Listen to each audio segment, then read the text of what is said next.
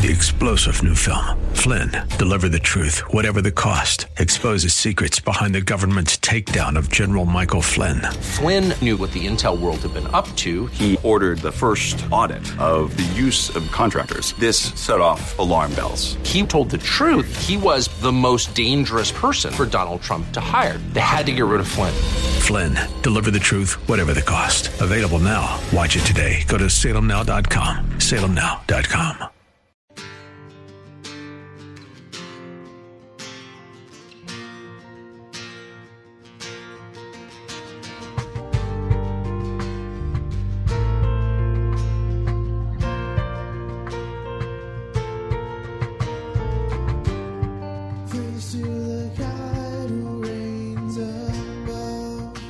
Merry Christmas, and welcome to In the Word, a ministry of Calvary Chapel of Orlando.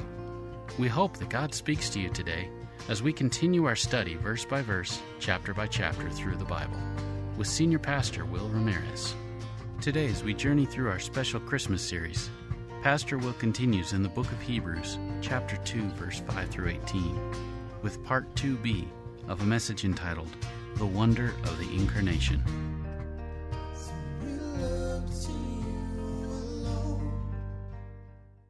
Now, the question that a lot of people ask is why put the tree there, Lord? Why not just have no options to fail? Well, relationships are only meaningful if they are willing relationships. Think about this for just a moment. I hear people say this a lot, especially when they're struggling. You know, you're struggling to love somebody, and you're challenging them, hey, you got to love like the Lord loves. The Lord loves you. And, well, I'm not the Lord. And when it's said, there's a thought in my mind sometimes when it's said that the individual is thinking, well, like God just has like some innate contract inside of him that binds him to loving us. It's almost like the Lord wakes up and he's like, oh, it's, it's, it's, ah, it's another day. Like I, I have to love everyone today. I mean, it's just part of my contract. Like I don't want to love people, but I have to love people because it's just programmed into me somehow. Like there's no volition there. There's no will involved in this process that God has no choice because he's God. You know, it's interesting, hmm, very interesting. An interaction between Jesus and the Father in the garden, where he said, If you're willing, let this cup pass. Isn't that an interesting thought? God has volition. He is a free moral agent. He can choose to do whatever he wants. But because that's why we call him God. He's always chooses love. He is love. It's his nature. It's who he is. He always makes that choice. He's always holy. He's always good. He's always just. He's always righteous. He's always merciful. Always. It's who he is. So when we talk about volition and being created in the image of God, that God's choice matters is real.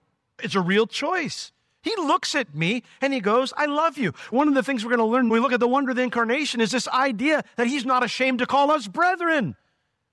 Think about that for a minute. If I were Jesus, when I got to heaven, you know, the big announcement, now introducing, you know, I'd be like, Ramirez. I wouldn't be proud that because I know me. I know me. And He knows me. He loves me every day, no matter what I'm doing, no matter what you're doing. He has set His love upon you. Now, that means if we're going to have a relationship, our choice has to matter too. We can't be programmed. And for choices to be real, there needs to be options. The question that we shouldn't be asking is why did God put a tree there so that we could fall? The question is, is how amazing is God's love that He'd only put one? Why not 40 or 50 trees? We're not worthy of just one.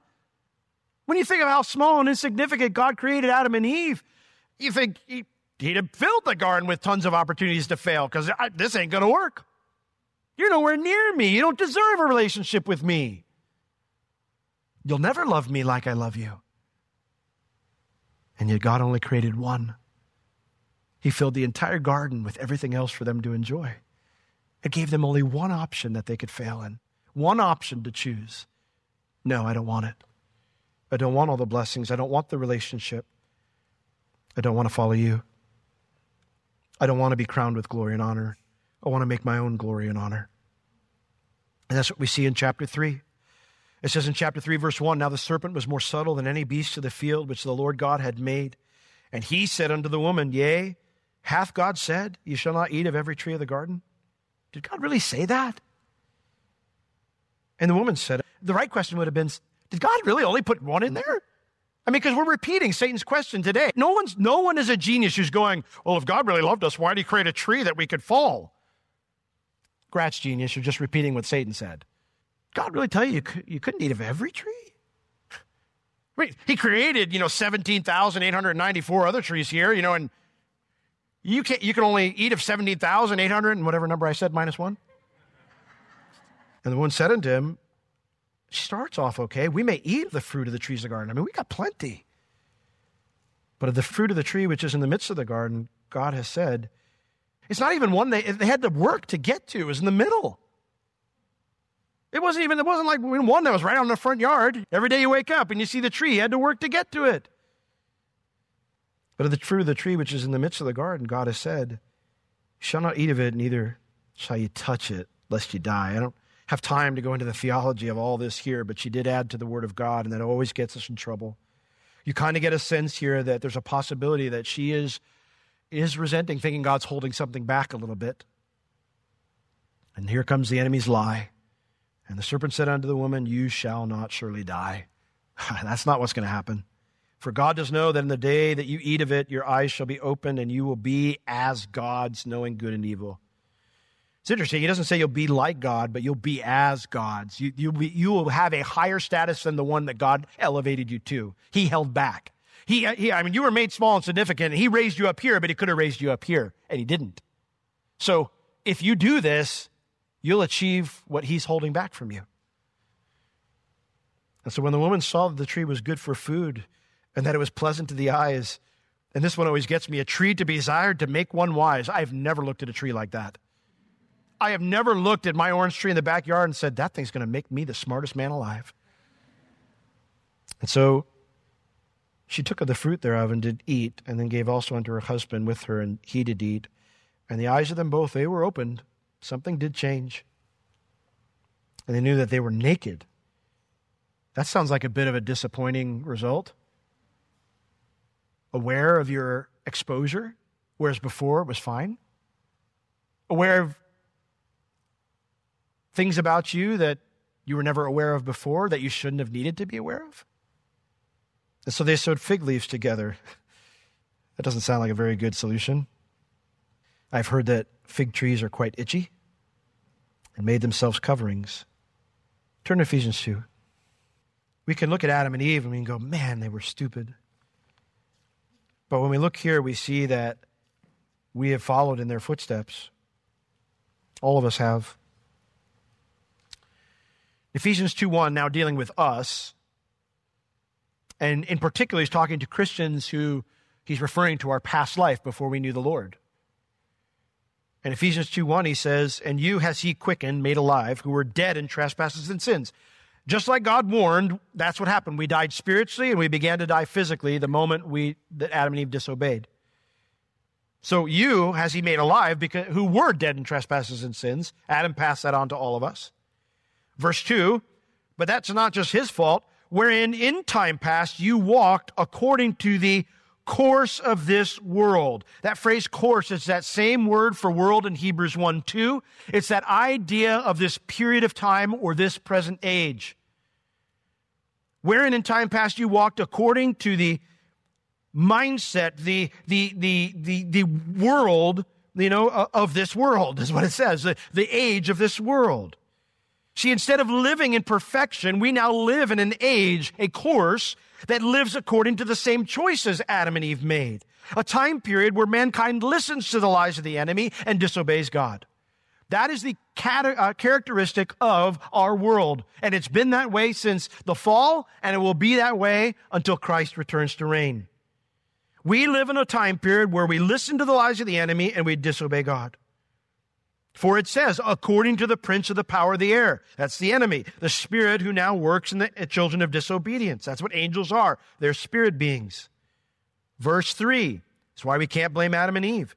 Among whom also we all had our conversation or conducted ourselves in times past before we were Christians in the lusts of the flesh, fulfilling the desires of the flesh and of the mind. Exactly what Eve did when she saw that tree and what she was thinking before she ate it.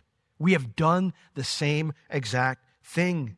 We cannot blame Adam and Eve because every one of us has repeated their decision to pursue our own desires instead of what's best for our world. And so it says, We were by nature the children of wrath, even as others. Now, that is the awful bad news. It's why there needs to be a gospel. It's why we need to be rescued, why we need good news. Because you and I can hate what Adam and Eve did, we can hate what the devil did, but we cannot blame any of them because we've done the same thing. And because of that, the Bible says the wages of sin is death. Here's the good news What is the Son of Man that you would visit him? For God so loved the world, he gave his only begotten Son, that whoever believes in him should not perish, but have life everlasting. Look at Ephesians 2 4 here. But God, this is who we were. This is where we were headed. This is what way life was. But God, capital B, but God, who is rich in mercy, doesn't give us what we deserve. He still cares about us even though we rebelled against him. He still takes an interest in our lives. He's still actively involved in our lives. He takes responsibility for us. But God who is rich in mercy, why? Because of his great love wherewith he loved us. Even when we were dead in sins, He has quickened us together, made us alive together with Christ. For by grace are you saved. You didn't deserve it. He did it as a free gift. And He has raised us up. Now we've been raised up together and made us sit together in heavenly places in Christ Jesus. We've been exalted and elevated again in Christ. Everything we learned about last week. So here's the truth even though we live in this mess we made for ourselves, we still don't see all things under humanity's rulership like God designed it to be, originally created it to be. Even though we don't see that, we don't have to be frightened or angry or hopeless. Instead, we do what Hebrews 2 9 says. We look to our Savior and to what He did for us. For as Hebrews 2 9 says, but we see Jesus. God designed our world for us to rule it. We blew it, and here's God's rescue plan. But we see Jesus. We may not see the perfect world that God designed when we look out here right now and we see the mess it's in, but neither do we need to look to ourselves as a solution for it, and nor do we need to grow hopeless because we realize there's no way for us to fix it on our own. Instead, we see, and I love here that the writer calls him by his human name, Jesus. That's the name that was given to the Son of God when he became a man. What did the angel tell Joseph and Mary? You shall call his name Jesus. Why? Jesus is a Greek form of Joshua, Yahushua. He shall save his people from their sins. God is salvation. God is salvation. God in the flesh to rescue us. That's God's rescue plan. Jesus became a man. And it explains who was made, and does this phrase look similar? A little lower than the angels. Same exact phrase that we saw that God, how God created us, designed us. Jesus fully became a man. Fully became a man. Not partial man, not slightly man, you know, not even 98% man. Fully man. And it has the same meaning for a short time caused to have a lesser status than the angels. Made him a little bit lower than angels. Not a permanent status, but for a little bit of time, made him, he took on a body just like we had, and made him like us, a little bit lower than the angels. This one who had been worshiped by the angels from the dawn of creation now had to be sustained by them as a man. Remember, they would come to him and they would help him in these difficult times? He had to be sustained by them as a man. Jesus, as a man, the scripture tells us, submitted himself to the law of God. And Galatians 3.19 tells us that that law was administered to man by angels. He was, for a little bit of time, beneath them in that sense of his status, not his being. Jesus never ceased to be God. His nature, essence, always was God. He was never for a second not God in all of its being. But he, status wise, submitted himself to the message they gave to man, just like we're supposed to, like we were supposed to. God's rescue plan for this world was to become a man, number one and then to have that man succeed in all the areas that we failed. For it says in verse 9 that he did this for the suffering of death. What did that result in? The same thing that God did for us elevated, crowned with glory and honor. He exalted him with glory and honor. And it's going to explain that a little bit later. We won't get into that this morning. But it explains why he came a man, became a man for the suffering of death that he, by the grace of God, should taste death for every man. That he would operate as we were supposed to as a man. That he would operate as Adam and Eve were supposed to, not because they inherently had anything that made them better than the angels or worthy to rule, but by the grace of God, they would trust the Lord with all their heart, not lean on their own understanding, not listen to the lies of the enemy, but submit themselves to him and have a good rule by the grace of God, the help of God, the gift of God, all of that. We failed in that. Jesus succeeded. That's why when the enemy came to him and said, Listen, since you're the Son of God, why don't you turn this stone into bread? Why are you starving here? And what Jesus replied is, I don't, I'm not here to whoop you as God. I'm here to whoop you as man. I'm here to defeat you as man. I'm here to do what man failed to do. I'm going to rest in my Father. I'm going to trust my Father. Whatever he tells me to do, I'm going to do it. Whatever he tells me to say, I'm going to say it. I'm going to do it as a man should do it by the grace of God. And he succeeded. He tasted death for every single human being. He finished the work that his Father gave him to do, doing it in his Father's power and strength. Jesus was a man who was yielded to the Holy Spirit, led by the Holy Spirit, empowered by the Holy Spirit, doing exactly as we were designed to do, but where we failed, he succeeded. And so Jesus, as a result, experienced, tasted death for every man. Jesus' submission to the Father, living by the power of the Holy Spirit as a man should live, his submission to the Father went all the way to the cross where he literally experienced all the judgment every person of every time period deserved for their rebellion against God from Adam and Eve all the way down to you and to me. And so, what we see now is we see a world that hasn't been claimed yet, right?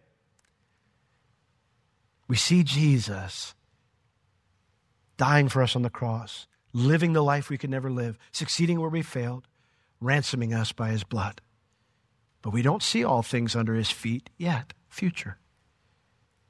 And thus, as we said, this is why Psalm 8 is both how God designed the earth to be and prophecy of it, what it will be in the end. What we see right now is a world that's still under the control of rebellious men following the lies of the enemy. And that will never be fixed by us trying to take control because we aren't the ones crowned with glory and honor now. Jesus is. He's the one crowned with glory and honor. He's the one who has been exalted. Look at Philippians 3, verses 20 and 21 with me. I love what it says here, explaining how we should live now in this present age our mindset, the way that we should approach living in a fallen world that is not been claimed yet. You know, Revelation's been so exciting, and we'll get to it eventually and, you know, 2074 or something like that. But in chapter 5, we see the scroll. The scroll, it's written on two sides and sealed with seven seals. And someone proclaims, Who is worthy to take the scroll and to loose the seals? And of course, no one is found going through the list of all humanity, the catalog of every human being who's ever lived. Adam, nope. Eve, nope. Going down all the list. Even David, even the good men who've lived. Going down the list, nope, none. None found worthy to be crowned with glory and honor. All have failed. And John weeps. And this is not the weeping of, of you know, you know, you kind of a little tear that creeps down the side of your eye when you watch the end of a sad movie, you know. It's not the sniffles, you know, because, you know, you see family you haven't seen in a while. The word there to weeping is the, you know, blubbering, you know, snot flowing, you know, type of weeping where you just lose it, you know? John is absolutely bonkers because he's thinking the world's just going to be like this forever. That's it. I mean, the fall's the fall and nothing can fix that. And one of the elders comes up to me and says, Don't weep. Here's a tissue. Don't weep. For the look, behold, the lion of the tribe of Judah. He is worthy to take the scroll and to break the seals. He is going to do something about this world. He's going to fix it. It's his and he will claim it. We don't see that yet. So Philippians 3:20 for our conversation, our conduct, the way we live our lives, it's in heaven, guys. From whence also we look for the savior, the Lord Jesus Christ, who shall change our vile body that it may be fashioned like unto his glorious body, according to the working whereby he is able. I'm not able, but he is able even to subdue all things unto himself. Think about that for just a minute. At some point, all of this world will be under one man's control Jesus, the Son of Man. What does that mean for us? What does Christmas mean for us? Well, if you're a Christian, surely it means you're going to rule alongside Jesus, right? That's the promise he made to us. But what Philippians 3:20 and 21 is talking about is how he will change these dying bodies, these fallen bodies into one like his. And thus, as a part of the prophecy in Psalm 8, we will be subdued by him. Can you imagine what that will be like? Every day is a temptation over and over again. It starts when the alarm goes off. As soon as that thing starts blaring, I'm in the flesh. Whether I snooze or whether I angrily turn it off, either way, I'm in the flesh. We are, in a sense, trapped in these things. Where Paul explains, he says, even though you want to do the things that God wants, you don't. Do the things I don't want to do and don't do the things that I want to do. And we do have the Holy Spirit to help us. We're being conformed to the image of Christ, we're being changed. But when He returns, the Son of Man returns, the one who succeeded where we failed, these bodies will be made like unto his bodies and will finally be subdued. I will be subdued. There will be no opportunity for temptation for me. There will be no desire for sin. There will be no desire for any of the things that dis- displeases the Lord. They will be 100% entirely absent from my life because now I and you, if you're a believer, will be subdued. And I say to that, even so, come quickly, whatever it takes. come quickly. And that's what Christmas means for us that this Son of God, who lived in majesty, became the Son of Man, exalted now to majesty. Jesus didn't need to be exalted as the Son of God. You can't. You can't get any higher than that. But as the Son of Man, he is exalted to that role where he is not just King of Kings and Lord of Lords because he's the Son of God and he inherits it, but because he's the King of Kings and Lord of Lords because he's earned it. Where we failed, he is righteous fully. There is no sin in him, the scriptures say. He did everything his father wanted him to do. Now, if you're not a Christian this morning, what does that mean? I know it's not a happy Christmas message, but it means you will experience judgment. And that is why it is so important to listen to the glad tidings of great joy that is Christmas.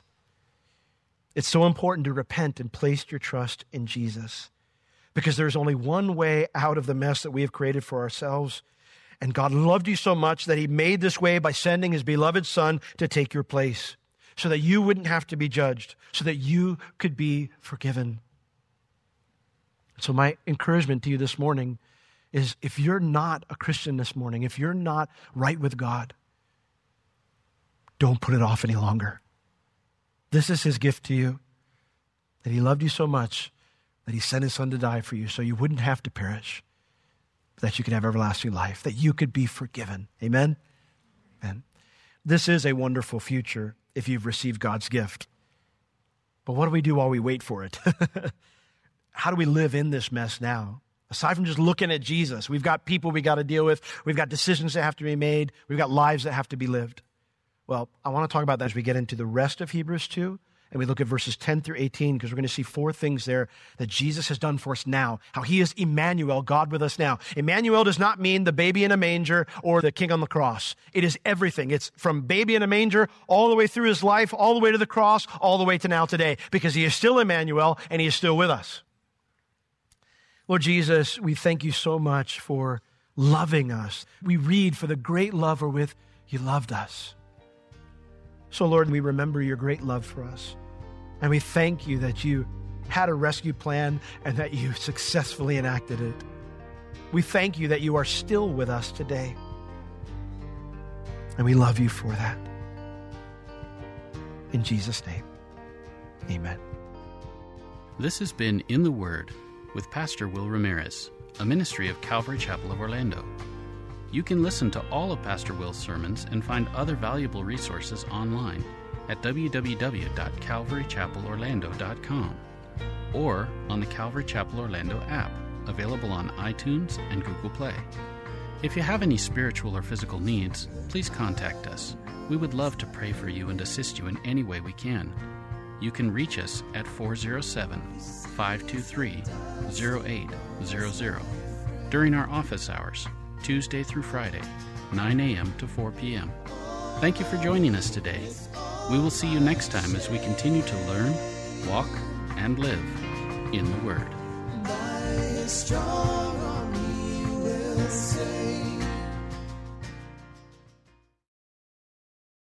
Three star general Michael J. Flynn, head of the Pentagon Intelligence Agency, knew all the government's dirty secrets. He was one of the most respected generals in the military. Flynn knew what the intel world had been up to. He understood its funding. He ordered the first audit of the use of contractors. This set off alarm bells. The explosive new documentary, Flynn, Deliver the Truth, Whatever the Cost, uncovers the facts behind this scandal. Flynn told the truth. He was the most dangerous person for Donald Trump to hire. I find out the worst enemy that I'm going to face in my life is right here in America. They took my assessment and they wanted me to change it. And I was like, I'm not changing it. They had to get rid of Flynn. With in depth interviews, archival footage, and never before seen personal records of the man behind the headlines. I just felt like I was drowning. Flynn, Deliver the Truth, Whatever the Cost. Available now. Watch it today. Go to salemnow.com. Salemnow.com.